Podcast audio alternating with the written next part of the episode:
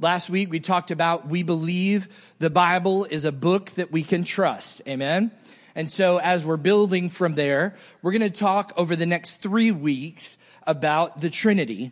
And the title of my message today is The Father That We Worship. The Father We Worship. The word theology comes from two Greek words. Uh, they are theos and logos.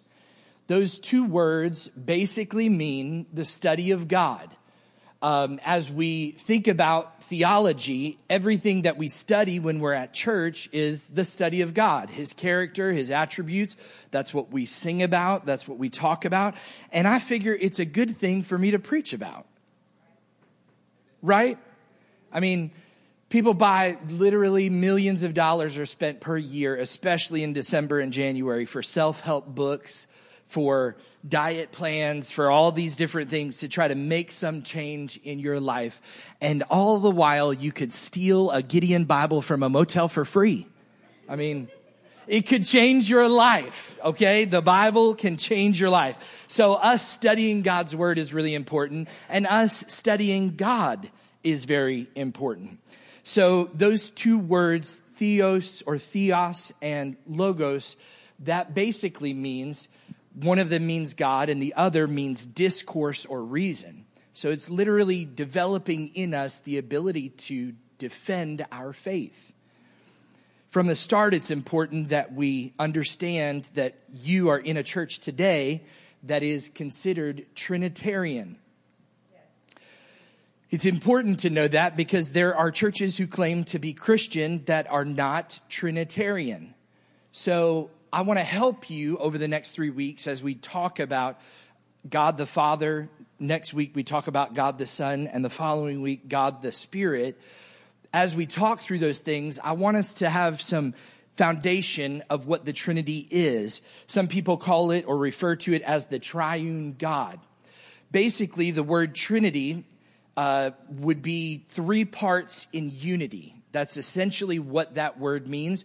It was, it's a manufactured word. It was made by a person to try to describe, but not define God. And so we've carried it with us over the years from the early days of the church to help us understand the character of God being three in one. So the word Trinity doesn't appear in scripture, but the concept is apparent in the Old Testament and um, we'll talk more about that next week the imagery and the appearance of the Son of God through different representations happens in the Old Testament. He's also known as the angel of the Lord. We also know that the Spirit of God is present in the Old Testament. They're not always represented in the same moments, but in the New Testament with the birth of Jesus Christ and his ministry, there are replicated times, or not replicated, but repeated times that all three are in the very same picture at the very same time. It is one of the greatest, if not the greatest, of the divine mysteries about God that he can be three in one and we can be serving one God, the Lord our God, and we can see him represented as Father, Son, and Spirit. To our finite minds, this may seem like a contradiction, and it may be hard for us to explain sometimes when we talk to somebody else. So I want to give you some very simple thoughts today uh, not because I want you to feel like you're being talked down to, but because I want us to all be on the basic level of being able to articulate these things when we talk about our faith in God to others. Because if you've ever met a Muslim, if you've ever met somebody who's a Buddhist or somebody who follows a different religion altogether, to try to explain this to them is a challenge even for a pastor who studies the Word of God. So I want to give us some simple theology today that will help us um, as we begin to talk about the Father. But let me say this. For those churches that consider themselves Christian but do not consider themselves Trinitarian, there is a major problem. And the major problem is this at every juncture in church history, from the moment of Acts chapter 2 when the Holy Spirit comes, even until the day here in January of 2023, anyone who does not agree and understand the Trinity in their belief system, they are compromising other issues or beliefs that are found in the Bible as well. So if they are foregoing, let's just take the example, if they are foregoing the Holy Spirit as part of God, then what they end up doing is alienating him and putting him with limits in a certain time for a certain purpose, and that's it. If they talk about Jesus being fully man, that he was God's man on the earth, but they end up doing something along the lines of uh, declining to agree or de- uh, dividing themselves over the thought of his deity, then what ends up happening is they forego the virgin birth. They don't believe that Mary was a real virgin, that she'd never been touched by a man, and that what was conceived in her was conceived, the Bible says, by the Holy Spirit. So they go off the deep end and off, I would say, to the left and to the right in various ways because they'll deny the deity of Christ. They'll deny the full atonement of Christ if they do not understand the Trinity. And they'll specifically deny the personhood of the Holy Spirit. But I'm here to tell you, you are in a Pentecostal church today. You may not have thought that you would ever be seated in a Pentecostal church, but yet here you are. And I'm so glad you are. Today, I want to talk to you about the Trinity and give you some information that will help. And we're going to start in Acts chapter 20. In Acts chapter 20, Paul the apostle is talking to the elders, the Ephesian elders, and he's actually, um, he's preaching to them. He's sharing with them the gospel. And he says something very interesting in Acts chapter 20, verse 28. He says this, pay careful attention to yourselves and to all the flock in which the Holy Spirit has made you overseers to care for the church of God, which he obtained with his blood. Verse 29, I know that after my departure, fierce wolves will come in among you, not sparing the flock. Verse 30, and from among your own selves will arise men speaking twisted things to draw away the disciples after them. Therefore, be alert. So he's encouraging the leaders in the church of Ephesus, and he says to them, when I leave your presence, there are going to be wolves who come to devour what has been given, fierce wolves, and they will not spare the flock. And you'll be surprised. There'll even be some in your flock that twist the word of God to go in a different direction than the original plain gospel that we've preached. So it's so important that we understand that the Trinity is the cornerstone. Our belief in the Trinity is the cornerstone of our faith. In fact, if you didn't catch it, let me emphasize this in Acts chapter 20. Pay attention to the words that you see. The Holy Spirit has made you overseers. He's telling human men who are leading in the church and women, the Holy Spirit has ordained and purposed you to be an overseer. And it says then, he uses the phrase, the church of God, which he bought with his blood. God is a spirit who does not have blood or need blood. There is one part of God that ever possessed blood, and his name is Jesus. There's Trinitarian belief and doctrine all throughout the Word of God, and Paul is standing firm on it here at the very beginning of the building of the church, saying, listen, there are going to be people who deny some of these aspects. Don't tolerate that stuff. So I encourage you, because I say today there are still heresies and still divisions that continue to attack the church. There are still wolves.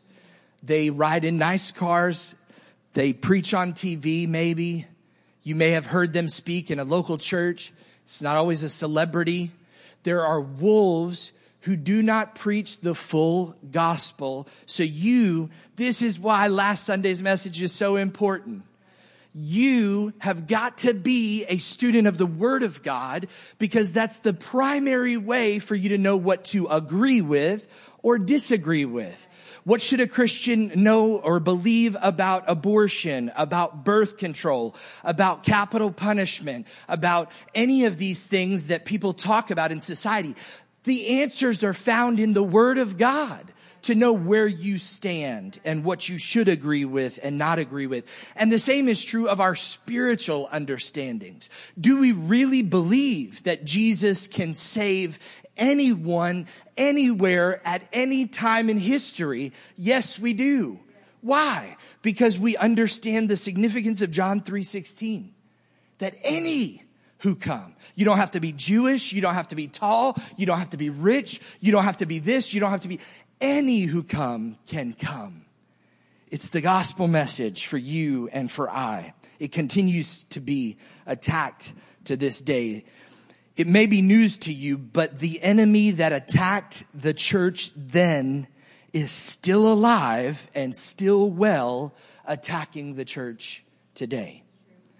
You say, well, pastor, I was in a church where people disagreed about the color of the carpet.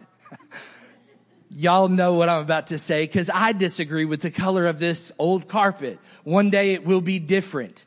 But listen, I'm telling you, there have been divisions in churches over Sister Betty's Sunday school classroom or over, I can't believe you're having a potluck or I can't believe you're canceling service on a holiday.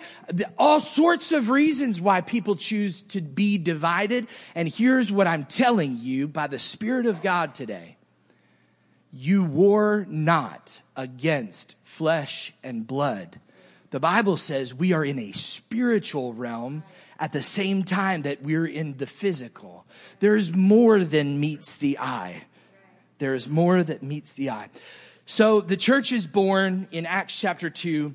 It lasts about 300 years of being attacked by different various heresies and different um, thoughts that came, uh, things that were div- divisive, divisive that came. And then about the year 325, there was a group of leaders and pastors that came together, and we call it the Council of Nicaea.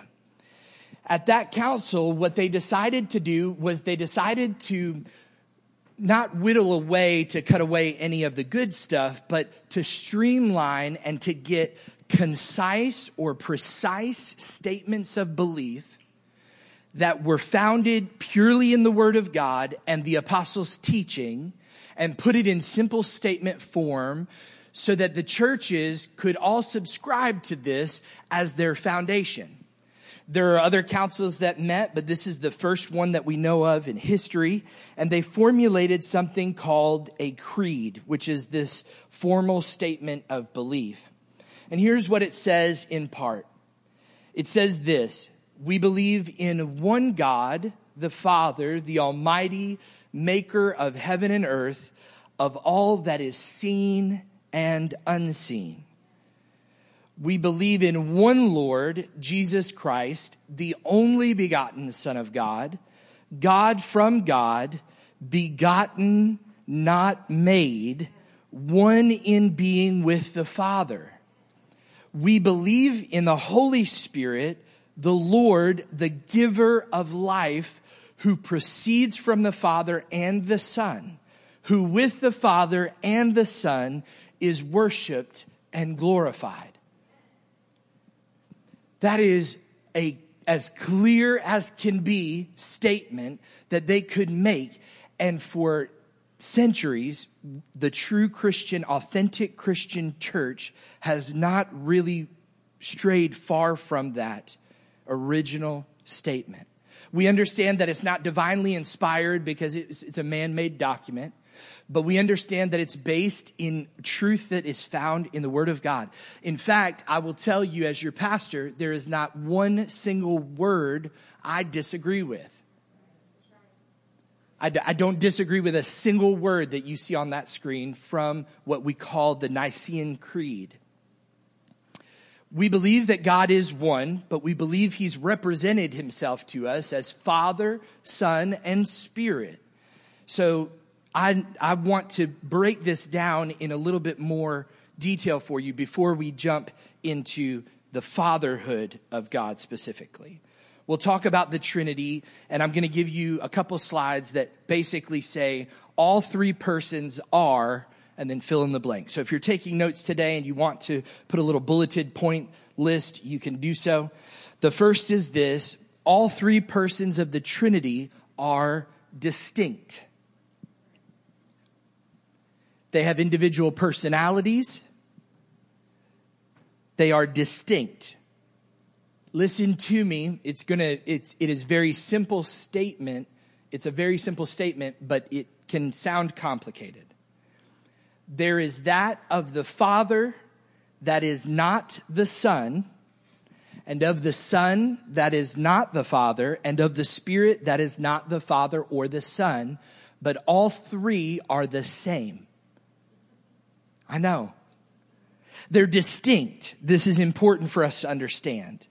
They're represented in scripture as distinct personalities and that they are active in different modes during different times.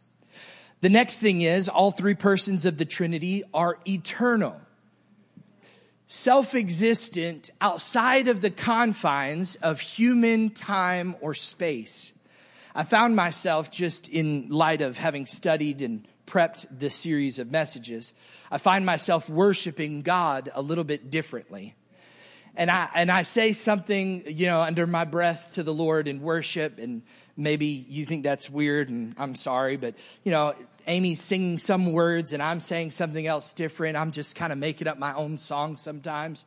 I encourage you to do the same thing. Sometimes the slides aren't what the words she's singing and whatever. I just break out and just, Lord, you're worthy of my praise. You were worthy from the beginning. And then I stopped today and I said, you were worthy before our beginning because you've always been. You are now and you will always be. It changes your perspective when you understand that God has always existed and will always exist. It's amazing. All three persons of the Trinity are indivisible and inseparable. These two words, if you look them up in a, in a dictionary, you would find them in listings underneath one another as synonyms, but they are different slightly. And I'm going to tell you what the difference is. Indivisible means unable to be divided. There is no way for them to be divided. The Father doesn't do something over here without the Holy Spirit or without the Son. That's not how this works. And they are inseparable. If you've ever had a friend that you thought you and that person, oh man, every time I see so and so, they're always with so and so, inseparable my two daughters. They seem inseparable most of the time until uh, the level gets a little too much, too much love and too much care. And then they just want a little break and then they separate for a time, right? Husbands and wives, we do the same thing. Okay. We love each other, but there's times we're apart. Here's the thing. God is never apart. He's never discombobulated. He's never confused. He never authors chaos. He always authors order. It is amazing when you think about it. They're indivisible and inseparable. All three persons of the Trinity are, listen to me, cooperative. They cooperate with one another. They choose to not work independently of the others. This is mind numbing to us to think about. They are one in nature as well, being divine. I encourage you, I challenge you. You should go home and read Deuteronomy chapter 32. It's a, it's a wild, wild passage of scripture. Talking about what God has created that is divine God himself is divine, all three of them divine in nature, and they are one in will, in mission, in purpose, and in authority. Listen, This means that there is no disagreement inside of them. This is amazing when you think about the God that you serve. Well, why has he represented himself this way? We will get into that, but I need you to understand that in our finite minds, it's hard for us to grasp because every organization you've ever been a part of, every political party, every societal organization, every marriage, there is disagreement in something. We don't know what it's like to have the kind of unity of will, mission, and purpose and authority that is perfect the way that God represents himself to us. Jesus never sought his own will while on earth as the Son of God and Son of Man. The Holy Spirit, I'm telling you this because I've met some weird people in my life. The Holy Spirit of God will never say something to sister so and so that's contrary principally to the word of God. Listen to me again.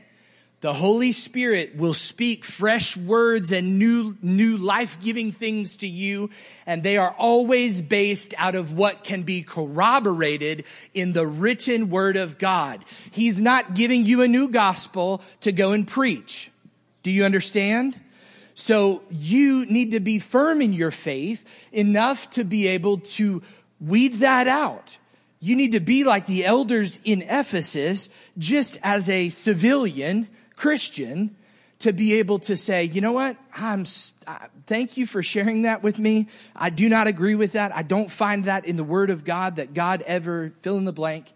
That, that's not for me. Thank you so much. You don't have to be super rude about it, but I'm telling you, don't put up with it.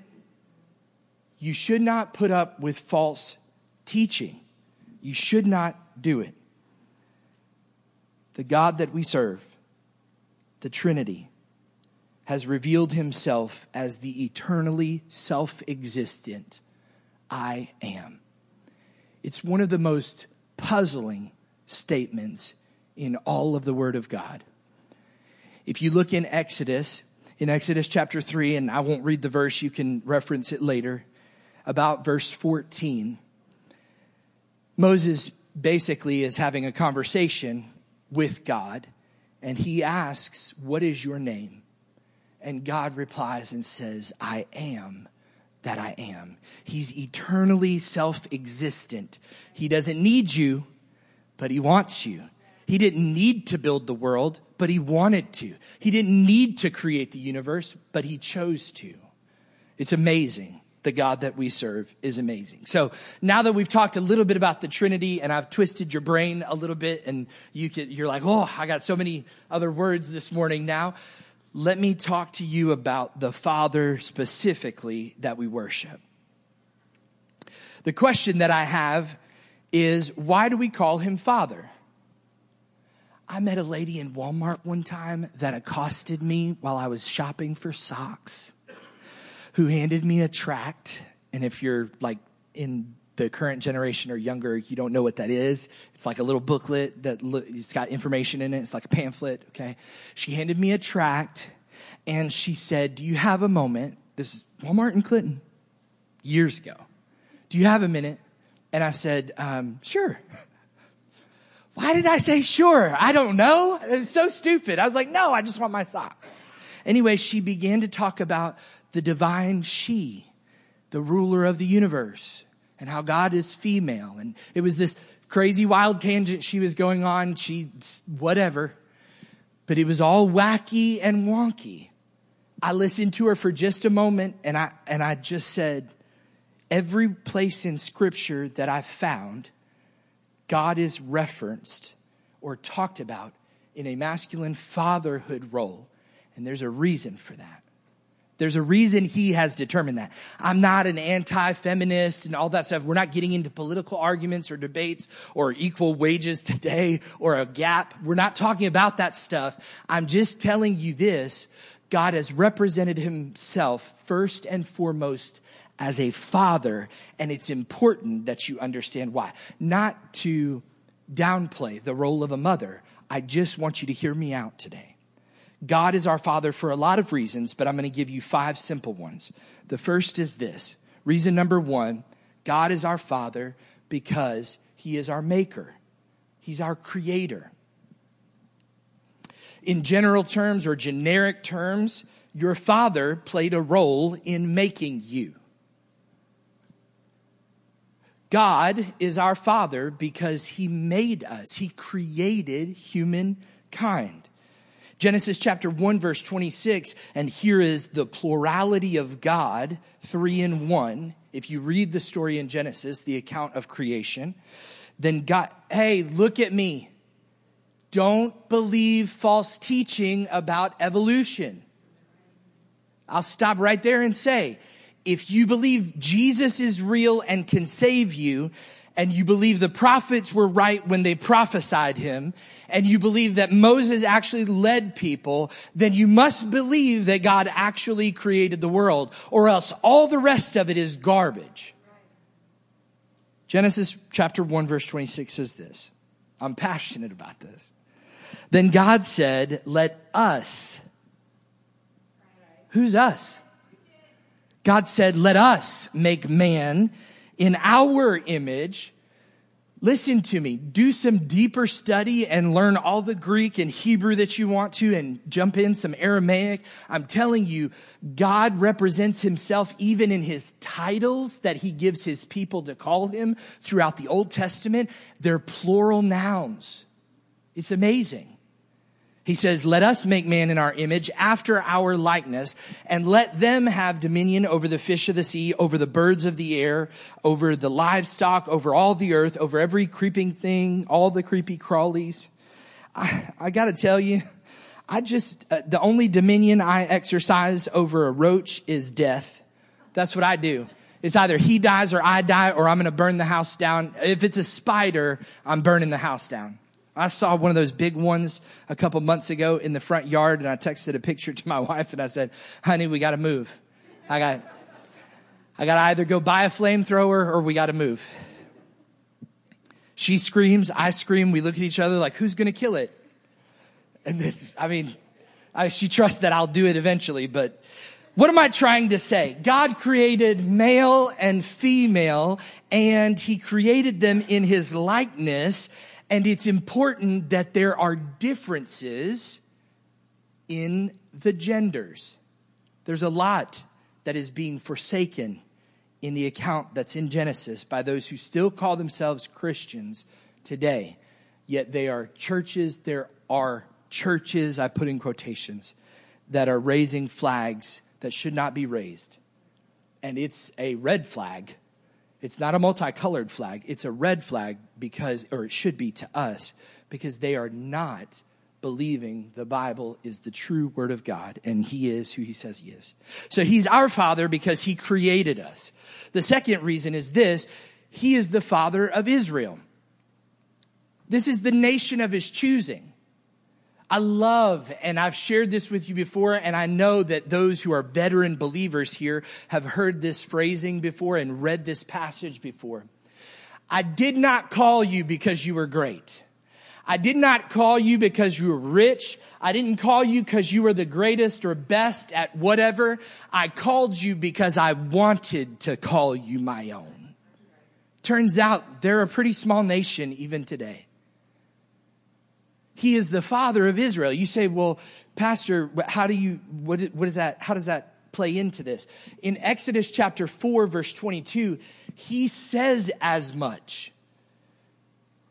When Moses is to approach Pharaoh, the Bible says in verse 22, he says, you shall say to Pharaoh, thus says the Lord, Israel is my firstborn son. And I say to you, to Pharaoh, let my son go that he may serve me. If you refuse to let him go, behold, I'll kill your firstborn son. God took this pretty seriously. He was creating a people who were not a people. He was giving them a land that was not previously theirs. He was calling them his own. And aren't you glad it didn't just stay with those people but that God opened up a way for all of us who want to, to come into his family. God's a family man. That's why we know him as a father. Reason number three, he's fatherly in his dealings with his children. In fact, I said this just a second ago, but he's the designer of the family unit. That's why I harp on Genesis chapter 1. He created male and female for them to complement one another, for them to be able to create life together and gave them a purpose and said, go and multiply and fill the earth. He is the designer of the family. The family is being eroded in the public square. There are snide remarks in all of your children's movies and shows that they watch. I promise you. I've caught them because I'm sensitive to them. It's not just that somebody is coming into a mixed, you know, situation where somebody got a divorce and whatnot. It's all this different gender ideology and stuff that's being spouted by the people who are in this world, running with the spirit of this world. I'm telling you, church, be careful. If you're a grandparent here today, pray for your grandkids. Lead them Help your children who are adults to lead them. But more than just fathering offspring, God as a father is fatherly in his dealings with his children. It's important, I think, for me to stop here and remind you of something that I remind you of every once in a while. Not everyone is God's child. And that's not just me jumping on a soapbox, but I've heard that moronic statement said by well meaning people well, we're all God's children. No, we're not. In fact, in this room, we may not all be God's children.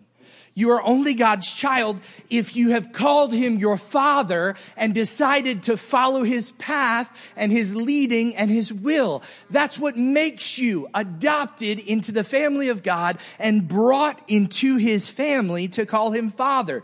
Not everybody has done that. So it's important for us to understand that it's only those who have chosen him to be their father.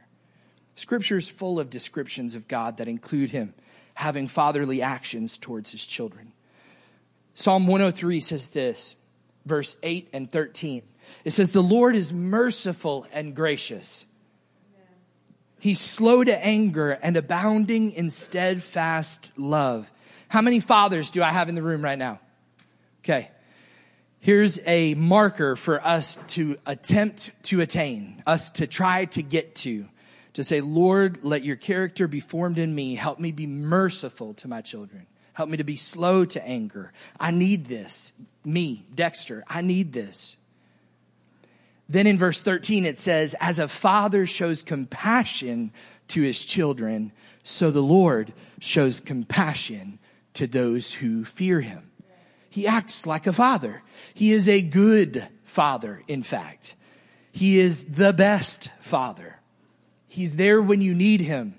He supports you. He provides for you. He cares for you. He's concerned for you. If you're far away from him, he still loves you. He's always calling you back. The imagery of the prodigal son and the father standing in the driveway or sitting on the porch waiting for that wayward son to return is an image of our heavenly father.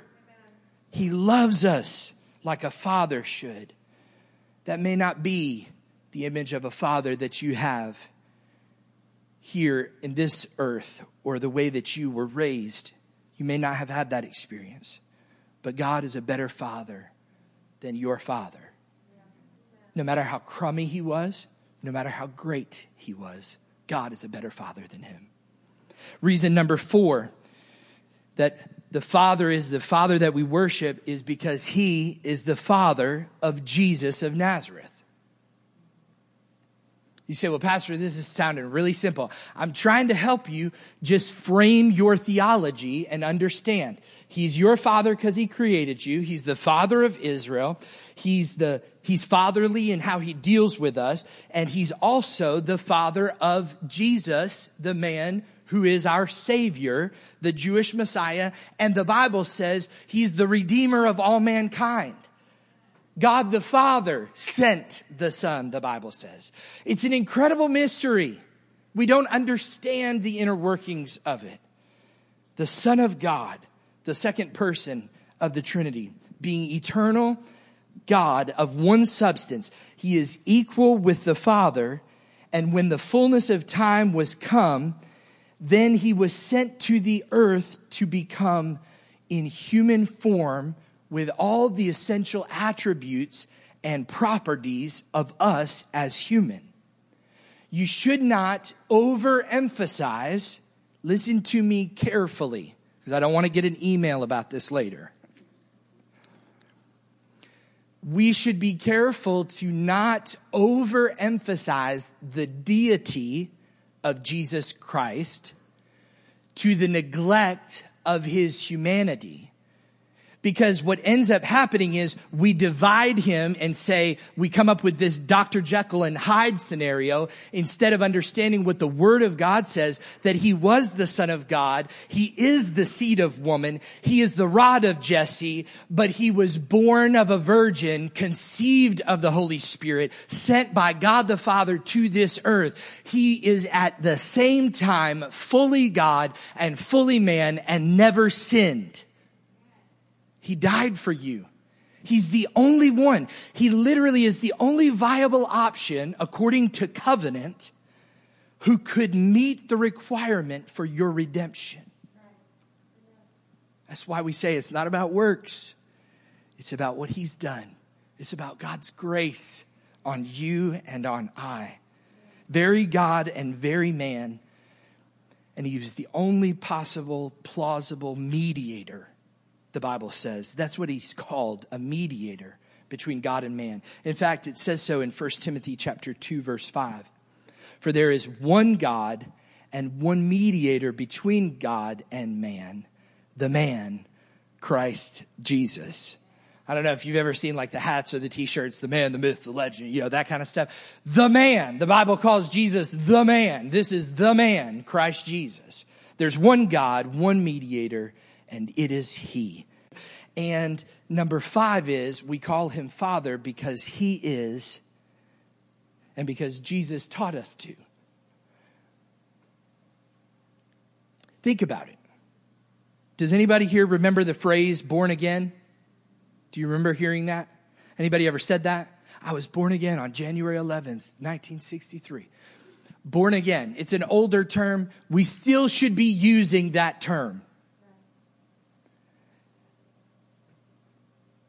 That'll be a soapbox if I get on it. I'm just saying, it's okay to say you're saved. It's okay, I've been redeemed.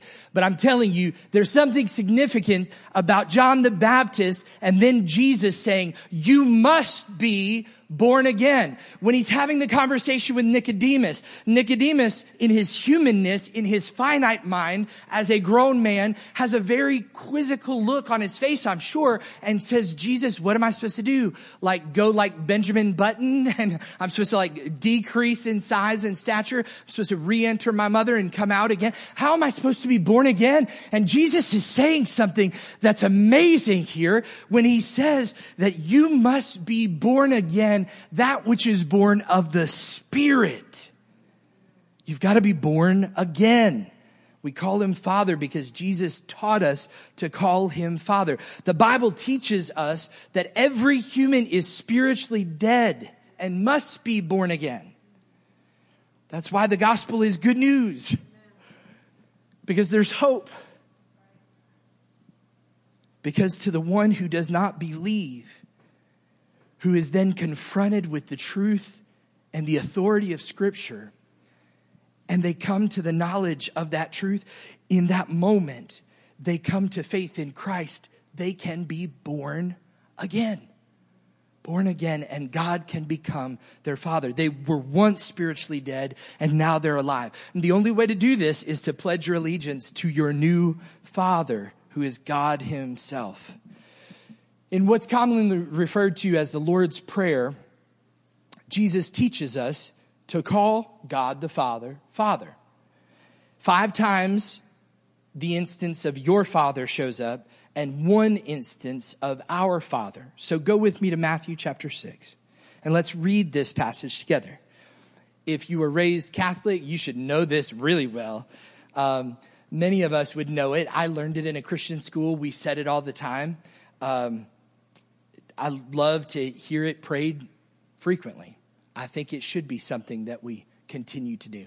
I think sometimes we reject it just because it kind of feels like a formula, but it is a formula. Jesus gave us this formula and he says this in verse six. When you pray, go into your room and shut the door. Pray to your father, your father, who is in secret.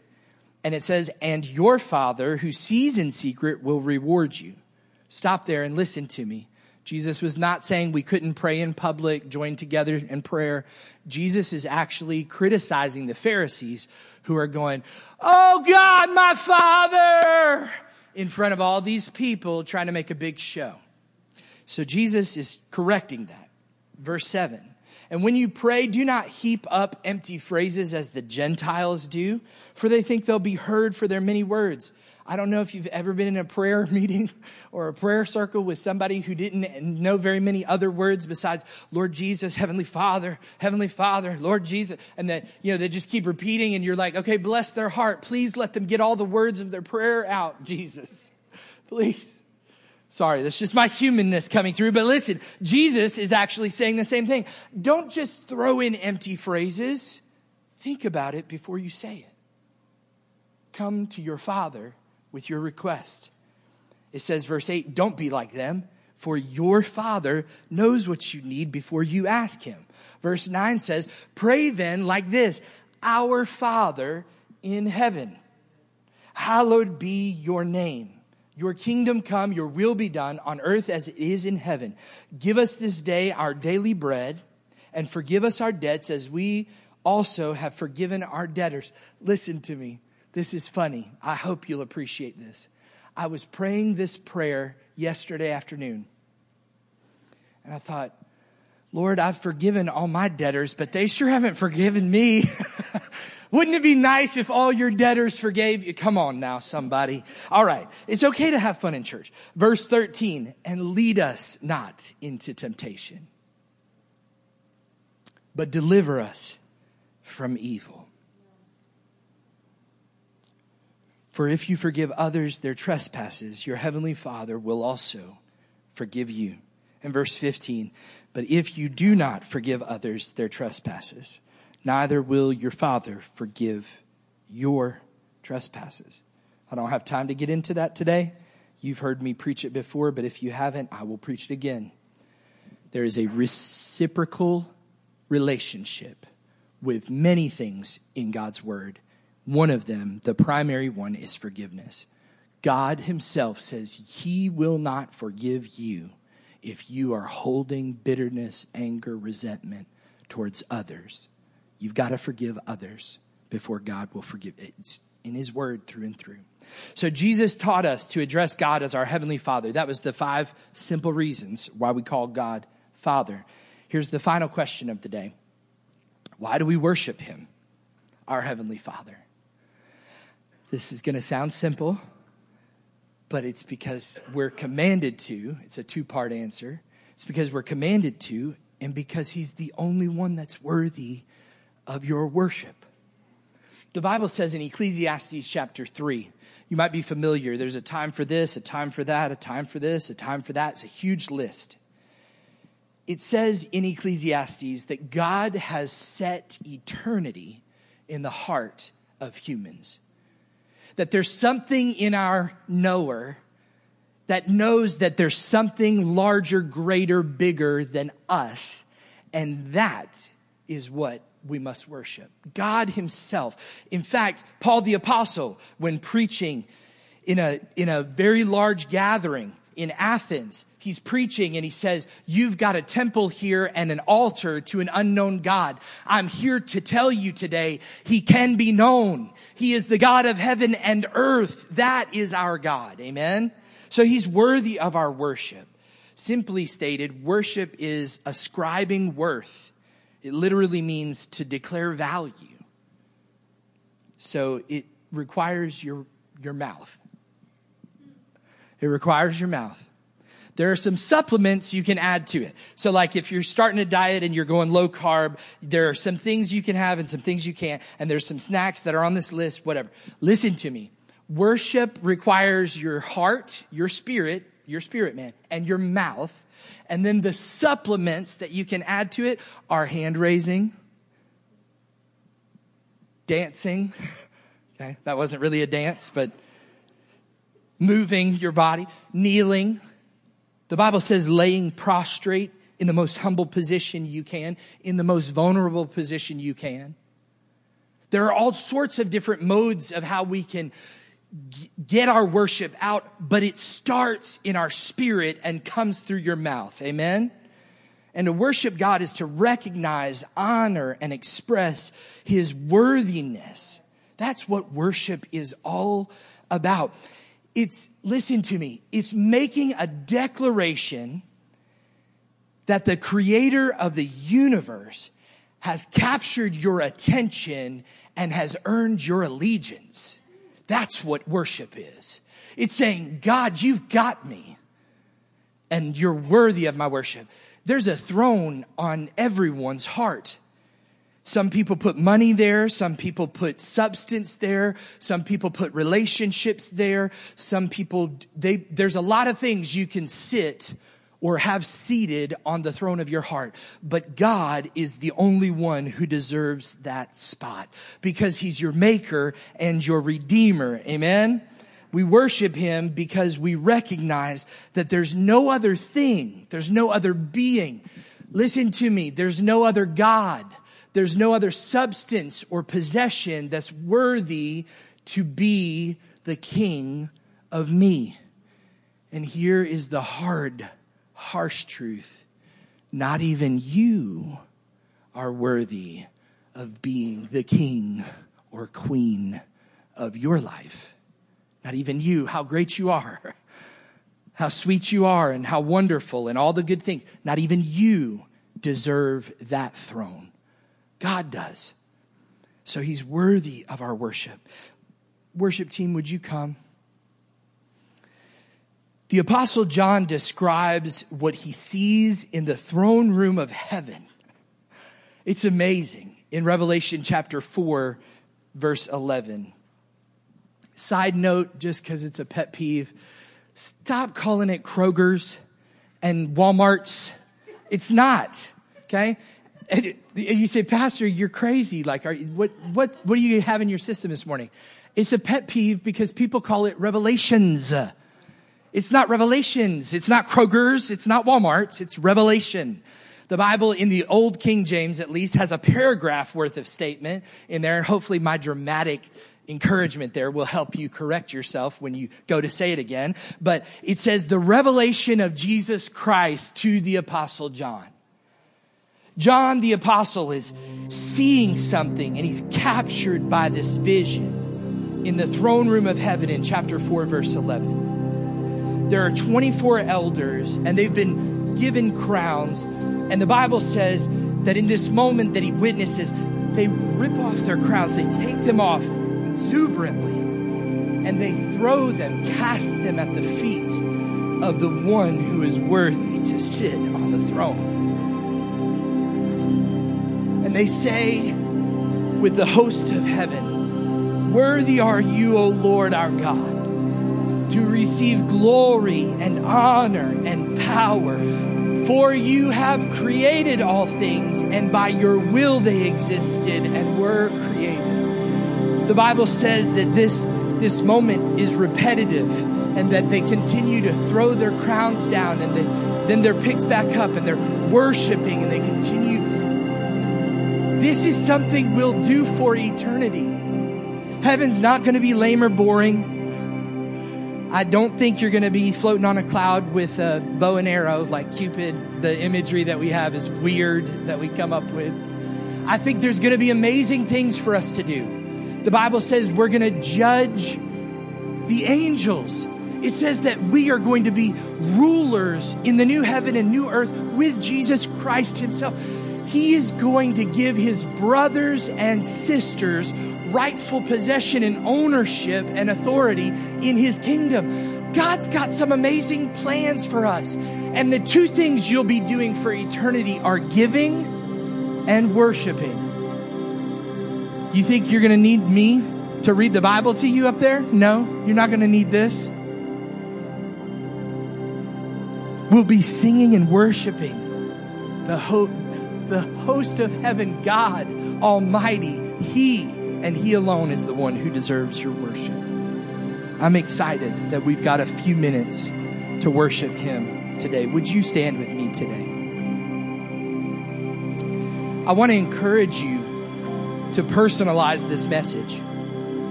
If you've been here at our church for any period of time, you know that this is a prayer we often pray. I encourage you, just like I just did a moment ago about the Lord's Prayer, don't let it become a routine thing that loses any significance. Let it bring life to you. It's a simple prayer.